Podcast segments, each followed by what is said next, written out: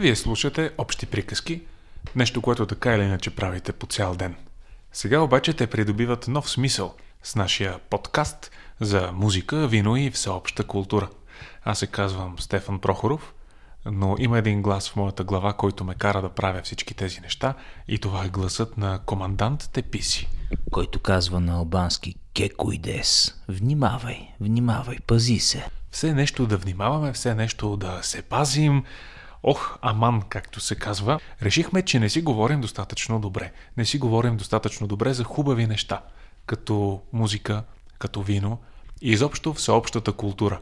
Все нещо се отразява, все нещо е промоция, все нещо е само сега, точно днес или утре. Е, е, експлозивно ли се казваше? а, експлозивно, а, също така а, задължително за когото и да става дума, той е голям, невероятен, един от най-великите, а и абсолютен също. И освен всичко друго, нещата се случват, ние случваме и така нататък, както обичат да казват. Не, не ние, да, другите. Обичат хората да случват смислени работи, да усещат смисъл И да правят смисъл. и да правят смисъл. Изобщо, а, На фона на всичко това ние сме ни безсмислени общи приказки. ние сме абсолютно безпредметни, защото все пак това е подкаст. Добре да е да ги опредметим малко нещата. Аз, между другото, само искам да ти споделя нещо от моето детство, от а, края на 70-те, началото на 80-те години, когато не си бил роден. Не бях. Е, добре, а, но имам един такъв спомен, между другото много травматичен детски спомен. Нали знаеш, там във Фейсбук имаше едни работи, като малък си мислех, че... Ами, като бях малък, нямаше Фейсбук. Чакай, чакай, аз като бях... Да, също нямаше, но като бях малък си мислех, че а, подкастите са така чисто терминологично част от нацистската риторика. А, подкасти. Кастова система. А после разбрах, че просто това е хипстърски начин да се говори по радио по друг начин и си казах, а, окей, добре, няма да умрем. Това е момента, в който ние въвеждаме нашият звук за тъпа смешка. Ама то наистина си беше така.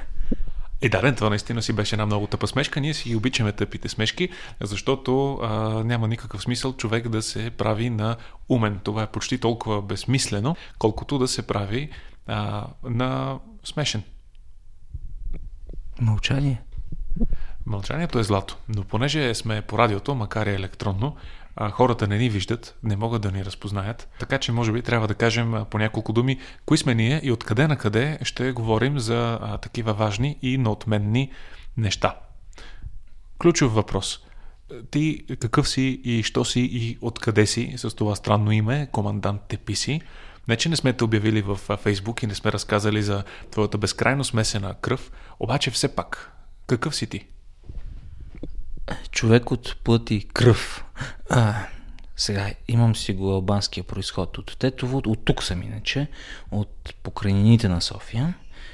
А, ето, включи се един хладилник, ако се чува. Много студено там, особено зимно време. А, имам си ги всичките други такива наслагвания през вековете, като един истински балкански м- аристократ, ако такова нещо съществува. Това беше също много смешно. Но идеята е, че е, все пак аз а, принадлежа на тукашната културна среда, но съм тръгнал на времето от съседна Македония по различни стечения на обстоятелствата. В момента, ако почна да говоря, я слушате емисията Еклектик Мансарда на канал 103, започвам от а, канал 103 в Скопие и си спомням, айде сега може даже ти да го разкажеш как ме чу в едно петъчно предаване, докато беше на посещение там, когато все още се пътуваше повече и, и си попитал, аз говоря все едно, че съм присъствал там, но ти си попитал, кой е то комендант Теписи, да, да не е някой албанец. И, и тогава, не знам кой ти е казал, ай, ма чакай, това ни е култовия водещ тук и ти тогава се свърза с мен и ти триминтри. Да, да, да, разбира се, свързах се онлайн, защото роуминга все пак е скъп, а и ти като те гледам нямаш много-много телефони. Обаче е факт. Обадих се и казах, команданте, в България е криза. Каквото и да правим, не можем да стигнем Северна Македония по отношение на културния живот и неговото многообразие. И то не за друго, ами защото все някак си не се задълбочаваме. Все си говорим отгоре-отгоре, за все повтаряме някакви съобщения и плакати. Няма смисъл от това нещо. А пък аз, когато дойдох за първи път, не с роуминг, не с летящо климче, за първи път дойдох, откакто, понеже аз казвам, аз съм роден тук, но там съм израснал все пак. Когато дойдох тук за първи път, така за по-дълго време, в ново време, в Нова България, в Европската уния, Първото нещо, на което попаднах, беше някакъв балкански филмов конкурс, на който ти беше преводач и превеждаше от гръцки. Euh, oui, c'est la vérité. Quand vous êtes venu pour la première fois, euh, j'étais interprète pour euh, le Festival international de cinéma de Sofia. Това, това гръцки звучеше точно по този начин. Ами такъв си е. Такъв е. И казах, абе, кой е този човек, защото много интересна беше ситуацията. Наистина, госта смени 4-5 езика без да иска, защото много се беше въодушевил и Стефан Прохоров ги смени след него. И аз казах, а кой е този човек сега, ако проговори и на албански, и тогава аз не успях да проговоря на, на албански, не стана. Това е много а, досадно, а, господин Теписи, защото, за съжаление, повечето неща се случват а, покрай моята преводаческа дейност, която е последна по важност, всъщност, за мен аз започнах като блед гимназист, като автор на пиеса, която беше твърде рано за живота поставена в младежкия театър. Разбира се, помогнаха и много бързо да си тръгне от там разни външни обстоятелства. Но както и де, всъщност аз се занимавам с театър. Това е нещо, което почти никой не знае. Все по-често ме наричат бившия директор на Дома на киното. Обаче, как... Това съвсем отскоро. Това съвсем отскоро. Обаче, както казва един приятел, няма такова нещо като бивш директор на Дома на киното. Това е все едно си бил президент на Съединените щати и това си остава като обращение до края на живота ти. А и винаги можеш да се върнеш. Да, и слава богу. Както може би Тръмп ще направи един ден. Ти представяш ли си Тръмп да бъде директор на Дума на киното? Нещата са, нещата са очевидни. Но ние не се занимаваме с а, очевидните работи. За тях а, си има медии, а ние не сме нито медия, нито сме радиопредаване, нито сме нещо смислено, нито сме нещо случайно. А, ние сме звук в пространството, който се опитва да запази важни истории, които иначе ще изчезнат. Да, Теодоси Спасов го беше казал един ден. Преди време, преди време аз го слушах. При... Познаеш ли Цветан Цветанов? А имаше един в радиото, такъв къдръв. Да, да, по, по, този, този, защото другия, нали, другия е композитора, трети не знам да има. Но си спомням, че в някъде в негово предаване бях слушал. Аз все пак съм се учил тук от... Ня... Имате някои добри. Имате някои добри, дето казваш, че в Македония има по-добри. Има, има, има. Те всичките са много добри, ама го крият. Да, там някъде Теодой Спасов го бях чул, че сравняваше музиката, фотографията и виното като различни изкуства способи за запечатване на история. Ами, добре го е казал и добре, че го каза, защото това му донесе една голяма почет. А именно да бъде гост в пилотния епизод на Общи приказки. Ta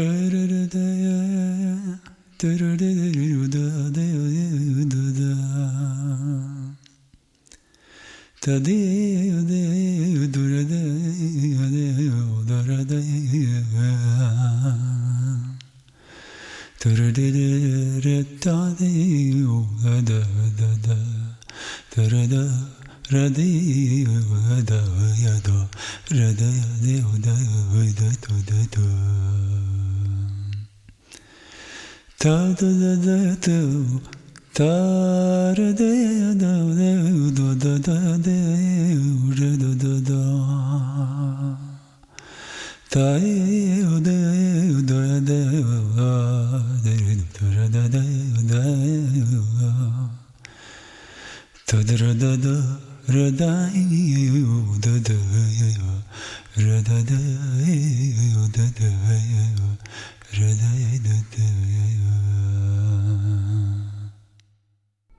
Започнахме с филмовата музика на нашия висок гост в пилотното издание на Общи приказки.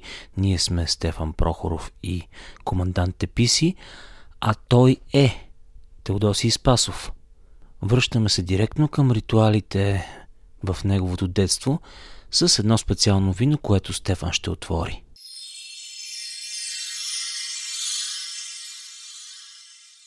Първото вино, което ще дегустираме днес, е Маврут от Тракийската низина, произведен от изба Бетерхалф, единствената изба, работеща в сферата на гаражното вино. Важното в случая обаче, че този маврут не е просто маврут, а е маврут направен по една до голяма степен модерна в момента технология, именно той отлежа в глинена амфора под формата на яйце, не гледжосана отвътре, за да има максимален диалог между тялото на виното и глината, буквално земята, от която идва то. Обаче, тънкият момент е, че тъй като това не е а, въпреки, че е модерно, това не е някаква съвременна измишлетина, това е една от най-старите техники за отлежаване на вино в света и в днешно време тя се практикува, или поне от най-дълго време непрекъснато, в Грузия. В България тя се датира за първи път от основаването на Бачковския манастир, който, както знаем, започва с грузински монаси, които започват в подобни амфори да, да слагат за отлежаване маврут. В днешно време това почти не се прави, но той е бил известен като патриаршески маврут. Това е нещо първо и близко сравнително до него, с което ще започнем. Да, чувайки този примамолив звук на леещото се вино Маврут, това е Сеновградския регион. Там има песни за създадени в българската народна музика. Там е и за Малагата, нали, което знаем. И ме връща към детството наистина. В Добруджа, там на границата с Лодогорието. Дели Ормана, Добруджата, където моите чичовци, баща ми, аз а, съм нямал голяма възможност да общувам с дядовци, понеже те рано са си тръгнали от този свят, но в село Белица, Силистранско, което се намира на 14 км южно от Тутракан от Дунава, в едно много романтично хълмисто място с огромно небе, а, с едни гори в, а, по хоризонта, които те а, впечатляват и ти казват, че натам е Лодогорието. Ти ги виждаш, а, а за теб остава Дунава е голяма. И селото е разположено терасовидно. Има много хубава гледка а, от високата част. Помня как ние децата заедно с семейството, семейството ходихме да помагаме с малките косърчета и да берем чепките грозди в едни кофи по-силните, по-възрастни ги отнасяха до един кораб, направен за събиране на грозде. А, той е на каруца беше поставен от дърво. Но от а, същия материал бяха и каците. Бъчвите или както ги наричаха по нашия край, батлаците. Батлак колко вика батлака направи тая година вино. Скоро си говорих с мой приятел и с него свирим. Той от Молдова, от Украина. Там пък българите казват 40 ведра наляхме тази година. И при нас в ведра не се мери, а в батлаци в Бъчви.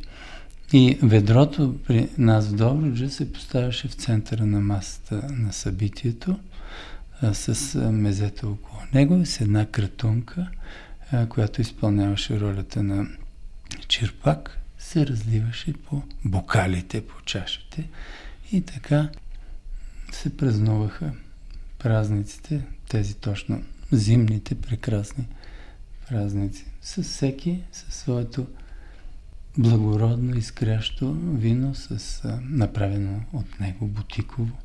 Няма да забравя също и коледните празници. Има един ритуал, който е бразая се нарича. Това е обхождане на селото, на всяка къща. Ние млади момчета, младежи, носихме туби от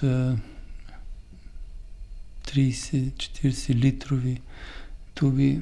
На едни пръти ги носиха един-двама души и ходихме да пеем песни във всяка къща. Там ни даряваха с вино. Това вино се изливаше в а, тази туба, а, пластмасова за пренос. И така от всяка къща вътре. И ставаше купажен вид а, виното. Първо отпивахме там на място истинско. Разбира се, аз тогава много семпло. С спорт се занимавах, но имаше други, които отпиваха и поздравявахме стопаните с това постижение. Бразая в а, своя ритуал, освен че пеехме и аз свирих с кавала, също мелодията, която тя е записана в албума ми Пясъчното момиче, в, а, там има едно концертино свита. Първата част е надбягване с Дуна, във втората е пясъчното момиче, третата е Бразая. Темата е автентична взета от И ние започнахме да свирим и да припяваме тая мелодия и едно митично същество, шовка, пяваща на штъркел, огромно, само че с рога, а, с а, едно плътнище, танцуваше като а, имаше и една връв, човката се отваряше и се затваряше в такт, в ритъм на, на музиката и умолително подканяше стопаните да дадат по някой суджук или луканка, които висяха обикновено навън.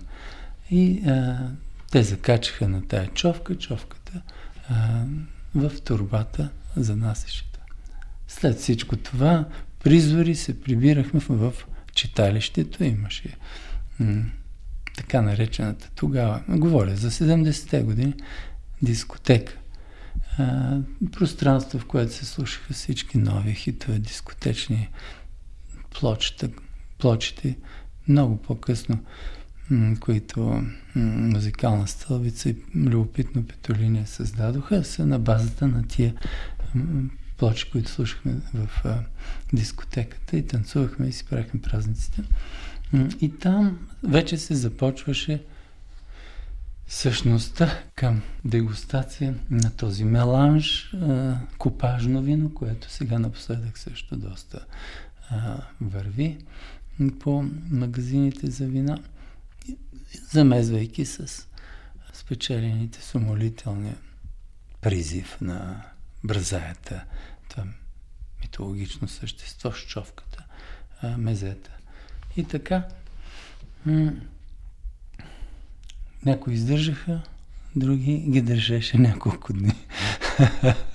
Но много голяма приказност, много мистика имаше в това, много веселие.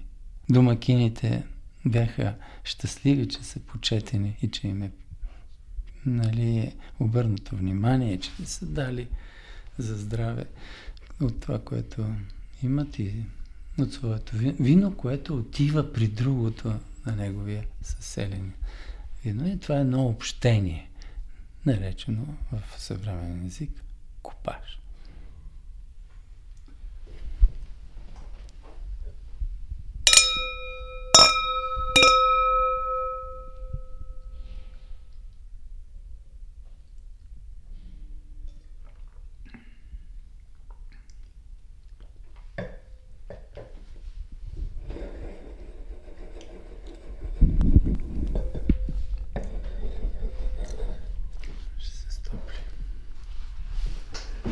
Голяма, голяма тайна е темперирането на виното, защото ние към днешна дата сме свикнали да го пием много по-топло, особено червените, отколкото всъщност те трябва да бъдат. Прословутата стайна температура не е стайна температура в Яворов а, или в друг софийски квартал. Това е стайната температура в някой средновековен замък, която си е към 15-16 градуса. Вкъщи. Не живея в средновековен замък. Външни стени имам обаче. Ами ето, те, значи ти си а, винтич дори без да искаш а, команданте. В тази, цялата тази а, приказка съм сигурен, че има невероятно иделичен а, преход към това как ти а, за първи път а, си се отнесъл към а, музиката. Сигурен съм, че в много медии ще намерим най-различни а, варианти на този разказ, но а, кое беше нещо, до което те накара не просто да започнеш а, да свириш, но да продължиш изобщо? Да, този момент наистина много важен. Да, тежко. Много тежко тръгнах в посоката на професионалиста с катастрофа, разбира се. Катастрофирайки в системата на обучение, които казаха, да, много добре свириш, обаче трябва да си обърнеш ръцете и да започнеш от нулата. И аз започнах, като увеличих писмата до моите родители, в които се искаше да прекъсна музикалното училище и да си отида в Тутракан и да почна гимназията, евентуално към медицина да се насоча. И бях убеден да изчакам. Изчаках и в времето на изчакване и учебният процес, който си вървеше много сериозно, стабилно, изведнъж се увлякох от, от а, а, тая магия на джем сешените, които се провеждаха в пансионите, в квартирите на можещите музиканти да общуват чрез а, музикалното изкуство и да се въздигат нагоре чрез таланта си, да се отделят от посредствеността, за която аз говорих. Тогава такъв като мене, който беше нула и тръгваш от нула, не можеше да нарече съученика си от а, пети курс или четвърти, който свирише божествено, както звучеше по радиото народната музика, да го нарече колега, както сега аз с тази фотоизложба нали, добих смел си и след като отнеха и званието художник-фотограф, аз мога да нарека високия. а между другото, висок е нови, нови израз в Пловдив, не е велик вече. Велик е от живелица. Ти си велик, майна. Не, сега. Той е висок. Това от съвсем скоро ли? Скоро е, да. Това е може би от година-две вече. Той е висок. А обращението ваше височество влязло ли в употреба вече? може би ще започне скоро. Да. И, и така, да. Тая магия ме накара един ден да се замисля сериозно и на залез слънце зад бараката на пансиона, гледайки хоризонта да си пожелая да стана музикант, който да може да свири с всички други. Така както виждам, че по стаите, по квартирите, в стаите на пансиона, в училище, събират се някакви мои съученици и започват да свират, а, а никога преди това не са свирили толкова прекрасно. И ето тогава си пожелах, размечтах се и моята мечта се сбъдна, след като реших да остана да продължа обучението си в Котел. А продължи да се учиш по своя си начин или възприе тази критика? Е, системата, да, трябваше да вляза в моя начин, го забравих. И продължих, както ли нали, ме водиха моите преподаватели, които бяха много сериозни. Особено в традиционната музика. Там трябваше да спазваш всяка стъпка, да нямаш пропуск, да нямаш пропуснати уроци. Ако искаш да се извисиш и да станеш висок. За това в свободното време е джаз. Джаз не е още. Там ние бяхме от поколението, което най-близкия до джаза нали, стил беше хард рок на Deep Purple. Да, там имаше импровизации. Led Zeppelin също и Рай Хип, тези групи. И те ни даваха някаква посока за импровизации. А, и вече По-късно в Пловдив а, бях а, в атмосфера на музиканти, които свириха определено джаз музика с нужните знания в естетическо мислене, чисто научно хармония, ритъм. И там бях спечелен от а, един мой колега, Дарин Бърнев, който вече завършваше академията в Пловдив, китарист и композираше музика в смесване на фолклор с джаз. Джаз от рода на Алди Меола, Пасториус, Уен Шортер в тия посоки с фолклорни теми, които обаче темите не бяха взети, както сега се прави напоследък. Вземаш една народна песен и аранжираш дали класически или джазово, слагаш акордите и ето вече. Там се измисляше чисто нова, коренно нова тема, която прилича на фолклор, но не е взета от м, известните посоки. Ето това беше уникалното, да можеш да създаваш, което всъщност и в а, музикалното училище в Котел ни тласкаха в тази посока и по- по-късно в Академията в Пловдив, да създаваш музика, която да е на базата на фолклорна основа, но да не преповтаряш образци. Има образци, които не трябва да докосваш. Трябва да ги изпълняваш в оригинален вид, иначе можеш да стигнеш за секунди в кича да попаднеш. И това бяха първите стъпки към композирането в тая посока. Да създаваш музика, която като я чуе почитател на народната музика, да каже, брей, каква е тая мелодия, откъде пък я знаеш тая мелодия? И ти казваш, аз я знам от моя край. За по-лесно, за да не възникнат други въпроси. да.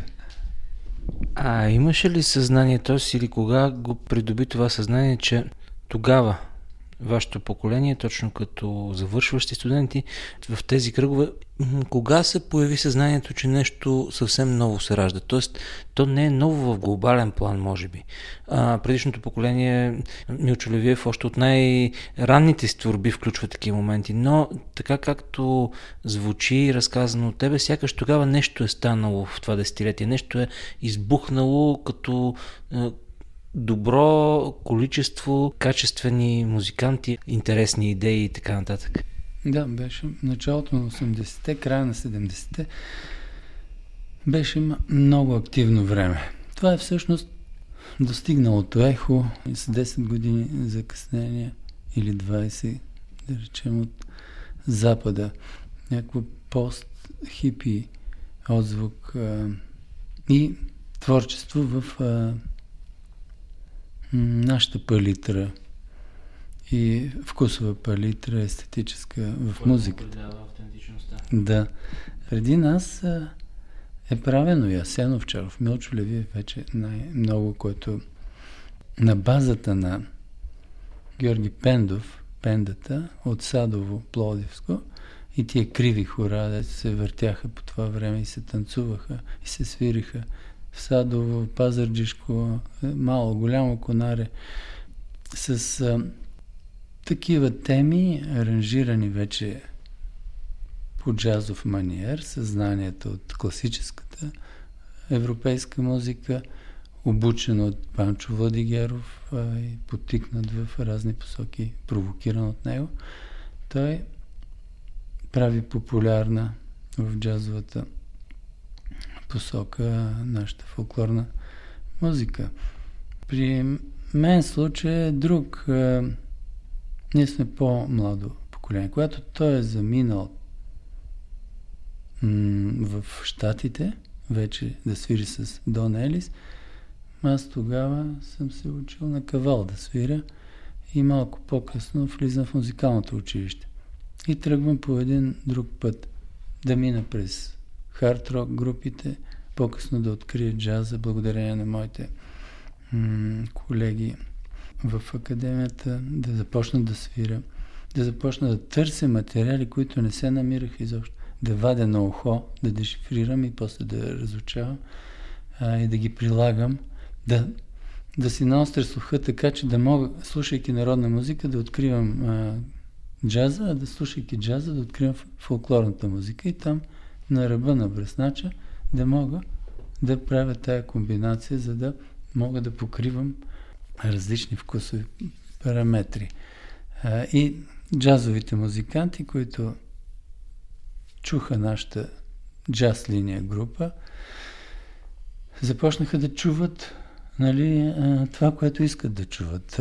Фолклорните започнаха да чуват и те, но нещо друго също започна да присъства. И така попаднах в много свободен канал, в който скавала да се движи. Никой до тогава народен инструмент, типичен традиционен инструмент не е присъствал в джазова банда. Дори да е имал, е било много с а, декоративна цел. А тук аз а, си стъпих на сцената и започнах с кафала и с моите връзници да налагам тази посока. Традиционалистите казаха, то сквернява. Българската народна музика, той я разваля. А, заплашителни писма получавах за влизане в а, права посока да взема за пример този Иони, Ионе. Дори от Националното радио, от фактори съм получавал с обратна разписка. Идва куриера до академията, аз се смея с чашка кафе, с студенти, с студенти, с студентки и той пристига и изисква подпис от моя страна, че е получено това заплашително писмо. Аз го прочитам и го отделям на страна. Така, няколко писма, че такива като мен са ги вкарвали в правия път. И след една много винена вечер с една моя приятелка еврейка, изгорихме тези писма в нафтовата печка, която ни отопляваше в през зимните месеци. Ритуално. Ритуално. Да, и се свърши с... Аз продължих да тичам бос през... Какво беше? през лука. Настроя. Не си си обърнал съвсем ръцете явно. да, явно, че е останало нещо в другото полукълбо в главата ми и то си гонило свободата. Джазовите музиканти също бяха обезпокоени. Да. Те казаха големи именити, няма да спомена. Всяко чудо за три дни. Цитирам единия, другия и двамата са покойници. Другия каза, фърли този кавал, вземе едно сопрано. а, да, имаше и комисия, която определяше присъствието на джаз музикантите по фестивалните сцени. Те взеха решение да не се появявам повече на джаз сцена, да си гледам сватбите. Защото по това време аз много бързо нашумях с тази нали, моя нова естетика. Първо циганите ме харесаха и казаха Теодоси, свободен ли си на тази дота? А, имаме събота и неделя, групата, ти да дойдеш в неделя, групата свири в събота. Викам, да, свободен съм. Отивам и казвам, аз виждам коя групата, виждам и друг кавалджи е свирил преди мен, Матю Добрев, голямо име. И аз казвам, аз не ви знам хитовете. Не, не, не, ти с тази група си свирил, свири това, което свириш ти. А, ние за това сме те извикали, да за по-различно. Не, другите, има си. Матио вчера ги свири нашите. Искаме твоята музика. Да. да. И така, а, аз започнах да свиря с големи елитни оркестри. Почнах от Ямболско, Сливенско, след това Хисарска група, след това Никола Илиев, Канарите, м- с Иво Папазов, Ибрям тогава. Сме, съм свирил като гост, солист с... А, канеха ме най-често като гост солист, защото аз знаех долу-горе. Тогава, а да, тогава беше много хубаво време. Имаше, появяваха се а, сватбарски стандарти, хоро, което всички групи го свириха. И долу-горе се оформяше един репертуар, като минеш през четвъртък пазара в Плодив, си купиш касетата на различните банди, виждаш кои са общите хитове, кои вървят в тяхната програма и кои са техни нови. И научаваш новите. И аз а, ги знаех и тия сватбарските почитатели казаха, може ли Теодоси да дойде с вашия оркестър? Шефовете на оркестрите казваха, да, разберете се с а, него за заплащането. Той не знае репертуара, няма проблем. И аз отивах, свирих и м- това си беше наистина голям бизнес, много добре платен, разбира се, миньорски, мога да го нарека, кървава работа, защото се свири по 12 часа, ставаш пълна машина, автомат, който не мисли, свири и нямаш време за творчество, освен ако не вземеш да твориш за следващия сезон сватбарски. Аз лавирах. Това не бях постоянно в сватбарски групи. Бях в джазови концерти с джазовата ни група на звукозаписни, участие в Радио Пловдив и тук и в София. И гледах да ми е раз, балансирано еднакво всички посоки и да ми е разнообразно, да, да не ми е тегаво и да затъпявам, ако свиря една и съща музика. И това и до ден днешен така продължава. Тогава почнаха и моите връзки с симфоничния оркестър още. Димитър Манолов, диригента на Пловдивска филхармония, Кирил Грозданов, композитор, също беше създал един младежки джаз бенд към музикалното училище. Соги Виде, Филдас Ибрахимова. Много, бели, зелени, червени. Много активно вървеше. И така аз успях да да си създам някаква посока, атмосфера, в която се чувствах комфортно, много адекватен на всичко, което се случва наоколо и имайки време да създавам и да работя върху себе си и да започна да създавам вече своя музика, а не да интерпретирам друга, както например джаз линия, изключително репертуара беше на Дарин Бърнев. Свирихме негови пиеси, въпреки че той не свиреше с нас, но ние изпълнявахме така музика. По-късно почнахме да вадим на Breaker Brothers, да слагаме на Маклафлин, на, на кой е Скофилд, разни такива. В групата дори свири, а, стандарти, разбира се, се свириха. И, и това е. Успях да преодолея бариерите за джаз фестивалите започнаха да свикат с мен. Хората казваха, нали, че имам стойност. Например, няма да забравя една сватба, пак циганска сватба. Един взе микрофона, Мургав, сватбар и каза да се пазя, да давам на акордеониста на цигулара да свират повече, аз да се пазя, защото съм им трябвал за телевизията, радиото и Балкантон.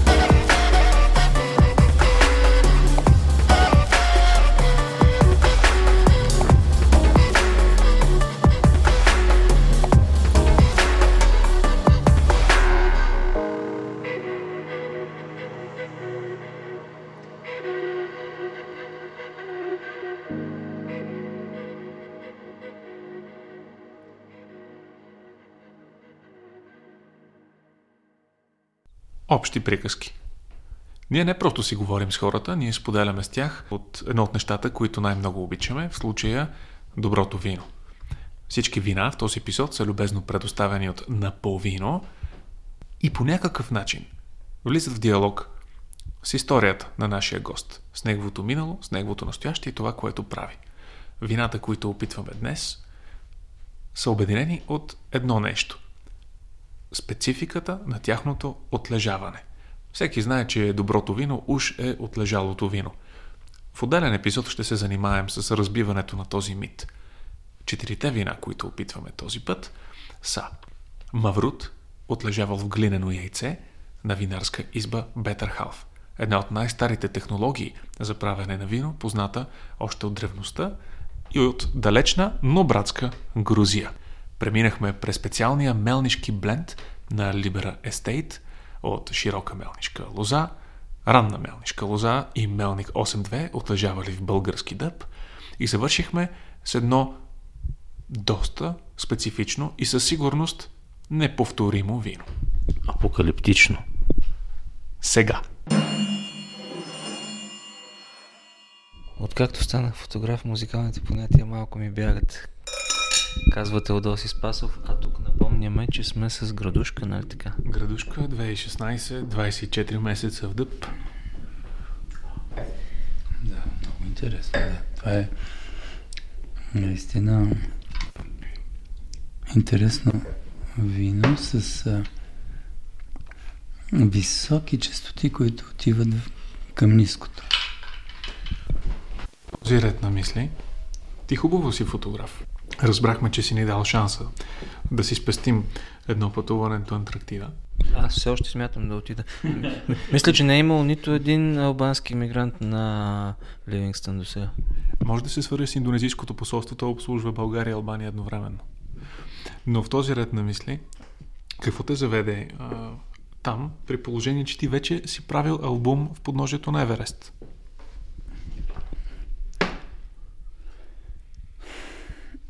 В разговори с мои приятели, един фотограф също, Александър Трифонов, не знам дали го познавате, на Иглика Трифонова брат, брат и той два пъти е ходил там и На Да. режисьорката. Да. А не на другата Иглика Трифонова, която е била на Антарктида. Не, не, на, на режисьорката, да.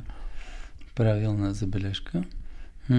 И много ми хареса как разказваше и се размечтах в един момент да направя тази амплитуда от а, 5350 долу, нали, в низината, точно в обратната посока, на края на света, точно под нас някъде, или под това място се пада, тая амплитуда да направя и да отида там. Но нямах ясната представа как може да стане това.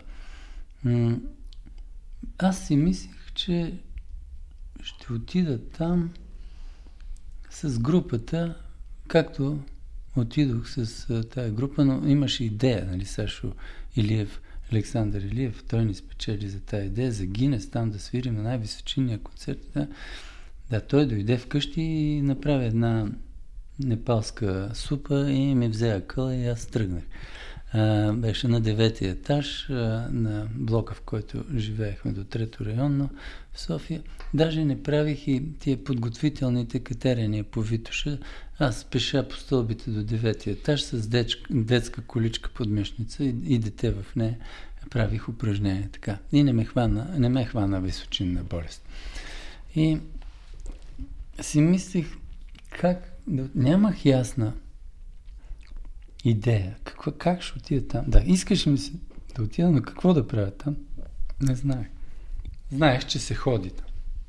До момента, в който не получих обаждане от Пимпирев лично, станах прав. Щях да козирувам, но, но нали се отказах. И тогава той ти изготви антарктическа супа. Не, той ми каза. Не, не. Теодоси стига с тези геолози. А, канете да дойдеш следващата експедиция и да създадеш музика и да по някакъв начин да разкажеш от твоя гледна музикантска точка, гледна точка, как, какви си ти усещания. Аз викам, да, идвам. А мога ли да взема още един музикант? да. Един китарист, се сетих, защото за да направиш музика, да, аз а, все повече и повече отричам тези солови концерти. Аз съм свирил солови концерти, час и половина до два съм стигал да, сам. Да. Но мисля, че музиката като изкуство е за, за споделяне на сцената между музиканти и провокация един друг и да се създава м- това изкуство. И той каза, може. Обадих се веднага на Християн Хари, Християн Цвятков и му казах, Хари, имам предложение да ходя до Антарктида. Би ли дошъл заедно с мен да направим някаква музика? Да, Тео, идвам. Точно така беше отговор. Дори не попита жена си, не попита и детето си. да, да. И, и така, ние Пимпирев уми, умишлено а, се остави да бъде в нашата група, за да ни подсказва и да ни помага. И се появихме там. И наистина имахме шанса да създадем тая музика. И Пимпирев каза, че това е научен експеримент. Нали, там се ходи само с учени е, в Антарктида. Там се ходи. И между другото има и някои, които ходят на разходка. Нали, до там а, с цел, като се прибират тук, като застане срещу тебе, срещу вас и да ви погледне в упор и да каже, кой си ти? Аз съм ходил в Антарктида. да. И а, да приключи, нали, веднага се нареди пирамидата на, на взаимоотношения. И ние създадохме тази музика за щастие, да получихме музикални прозрения и си ги регистрирахме. Сега започвам, може би следващата седмица, да аранжирам и да създавам тия основни попадения там, които са екстракта, вече да го а, направим малко по-масштабен, да поканя и други музиканти и да го превърна в музикално-сценично събитие, посветено на Антарктида, с, може би с картини от там, с а, представяне. Ако Пимпирев и Кирил Вълчев са свободни да присъстват на тия концерти, да тече отзад филм, може би кадри, такива, които ще се... Много хубав, много хубави два филма направиха Румен Василев засне филмите. Един е музикален, там където сме свирили само с християн, а другия е по-широк. Той дава погледи на учените, които се занимават с техните открития там. И а, те минаха като премиери, примерно. Това е. А, и на Еверест, и там, където ходихме, и в Антарктида, нямам желание да ходя втори път. Искам тия неща и всичко това, което се случи, да остане в този вид, в който, е, в който съм го възприел, а не да го предозирам. Не. Въпреки, че много интервюта вече дадох за това. На здраве. На здраве, между другото, това, което не виждат слушателите е, че до нас, до мен точно в момента има един истински антарктически вълк, Вълчия залив. Там всъщност няма много вълци на Вълчия залив. Няма, няма. Там. Това беше желанието на Кирил Вълчев. А там от неговото име. От неговото име, да. Там на, на фамилия се кръщават местата. да. Спасо връх нямаш ли? Ами, е, той предложи на Пимпирев, но още не е решено. Но въпреки това... се реши. След албума ще се реши. Аз, да, успях да го увековеча Кирил Вълчев. Има вече. Може да няма място наречено Вълчи залив, но има фотография Вълчи залив и произведение музикално Вълчи. Като казваш, че музиката е средство за общуване, а, в а, филма Танца на пингвините има една а, много любопитна сцена, в която ти заедно с християни изнасяте концерт за испанската мисия. И някак си човек не може да не забележи, че в а, момента, в който вие засвирвате, е, така изуми, поне камерата улавя едни изумени, неразбиращи а, погледи този ритъм и прочее. Накрая всичко приключва поне според филма, ние не сме били там, с овации и възторг, както си му е редът. А, смяташ ли, че има а, че това общуване може да си остава едностранчиво, може да остава несподелено. А, професор Елка Бакалова, големия български изкуствовед, веднъж каза в един частен разговор, вижте какво всички големи чувства са споделените. Няма такова нещо като голяма несподелена любов. Има ли възможност музиката да остане несподелена? Много правилно го е казал, да. Несподелена любов. Не съществуващ. Това са някакви фантазии в главата на единия, да рече. но ние споделяме, тая музика е споделяме. И няма опасност от несподелена музика. В случая и в испанската база, там имаше да, прекрасен монтаж и а, сценарий на Ема Константинова. Не, брилянтно е направен този филм. М- и заснет от а, уникалния а, оператор Румен Василев. Той човек а, е ходил колко два-три пъти. Той беше си набелязал места, които беше пропуснал да заснима както трябва при предишните си м- ходения там. А, страшен естет. Ема също. И наистина, те тия филми се появиха преди албума, аудио албума. Това е споделяне. Ние сме го споделили пред хората. Който има интерес, ще го види, ще го гледа и, и по телевизията. Може и по-нататък сигурно ще попадне и в а, интернет а, пространството. Но трябва да се споделят тия неща, за да се провокира желанието на нашите съвременници да правят подобни неща. Може би за тях Еверест е нещо друго. Някакво друго постижение. Антарктида е някакво друго пътуване за тях. Но всеки да намери своя Еверест, своята Антарктида и да отпътува на там, да, да го направи. Ние имахме шанса да създадем музика там. Да нали, да запишем и албума в подножието на Еверест. Това остава по някакъв начин. Но някой друг би могъл да направи чисто виртуално отнасяне до, до тия места. Или да човешката интуиция и фантазия може да те отведе на също толкова стойностни места и ти да създадеш твоя дар за съвременниците си, с, който, с който да ги провокираш.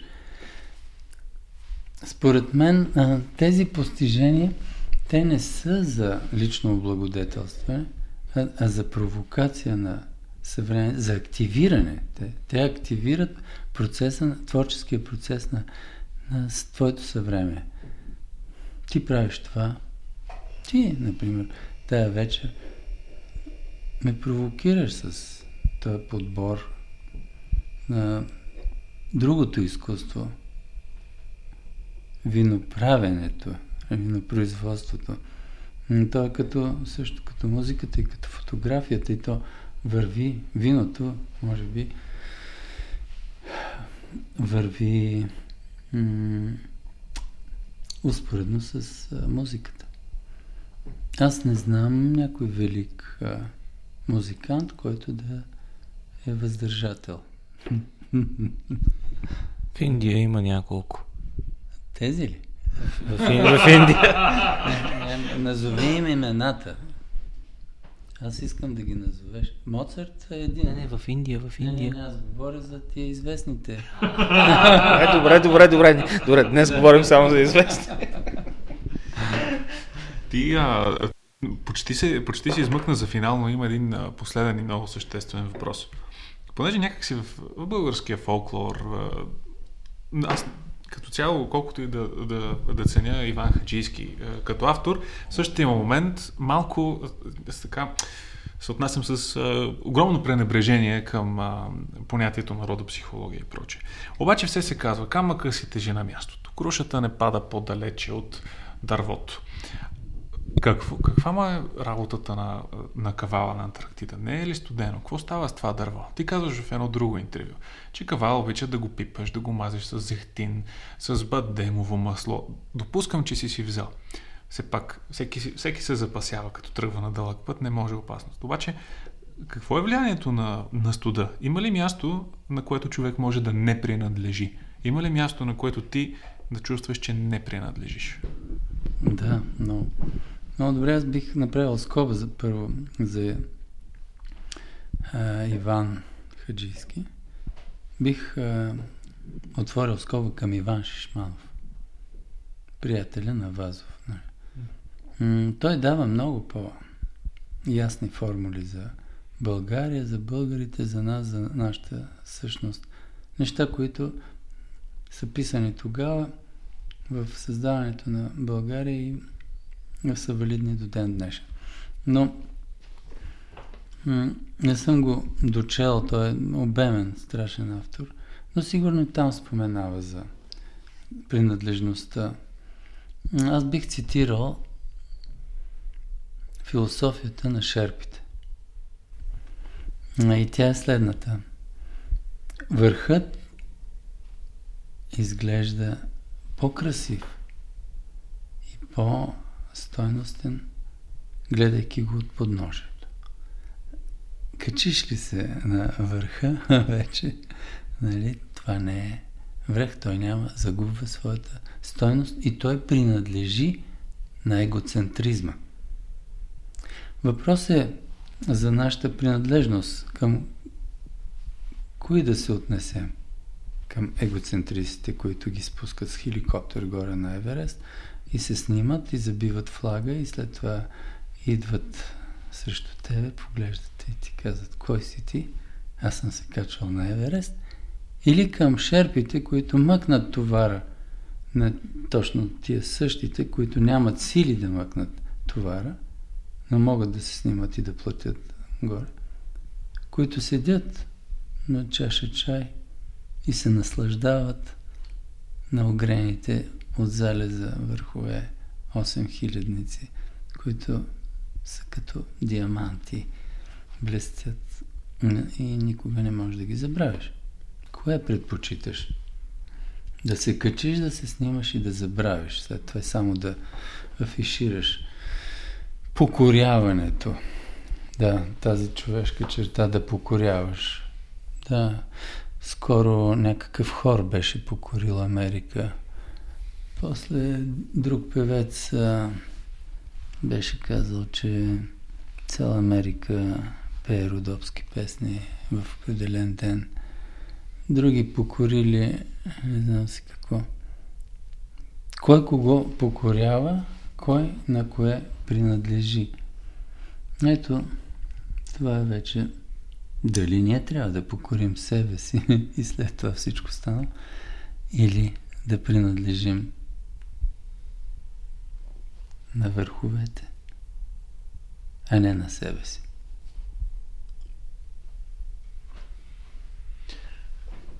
Това е нещото, което някои приятели от съседни балкански страни наричат естествен финал.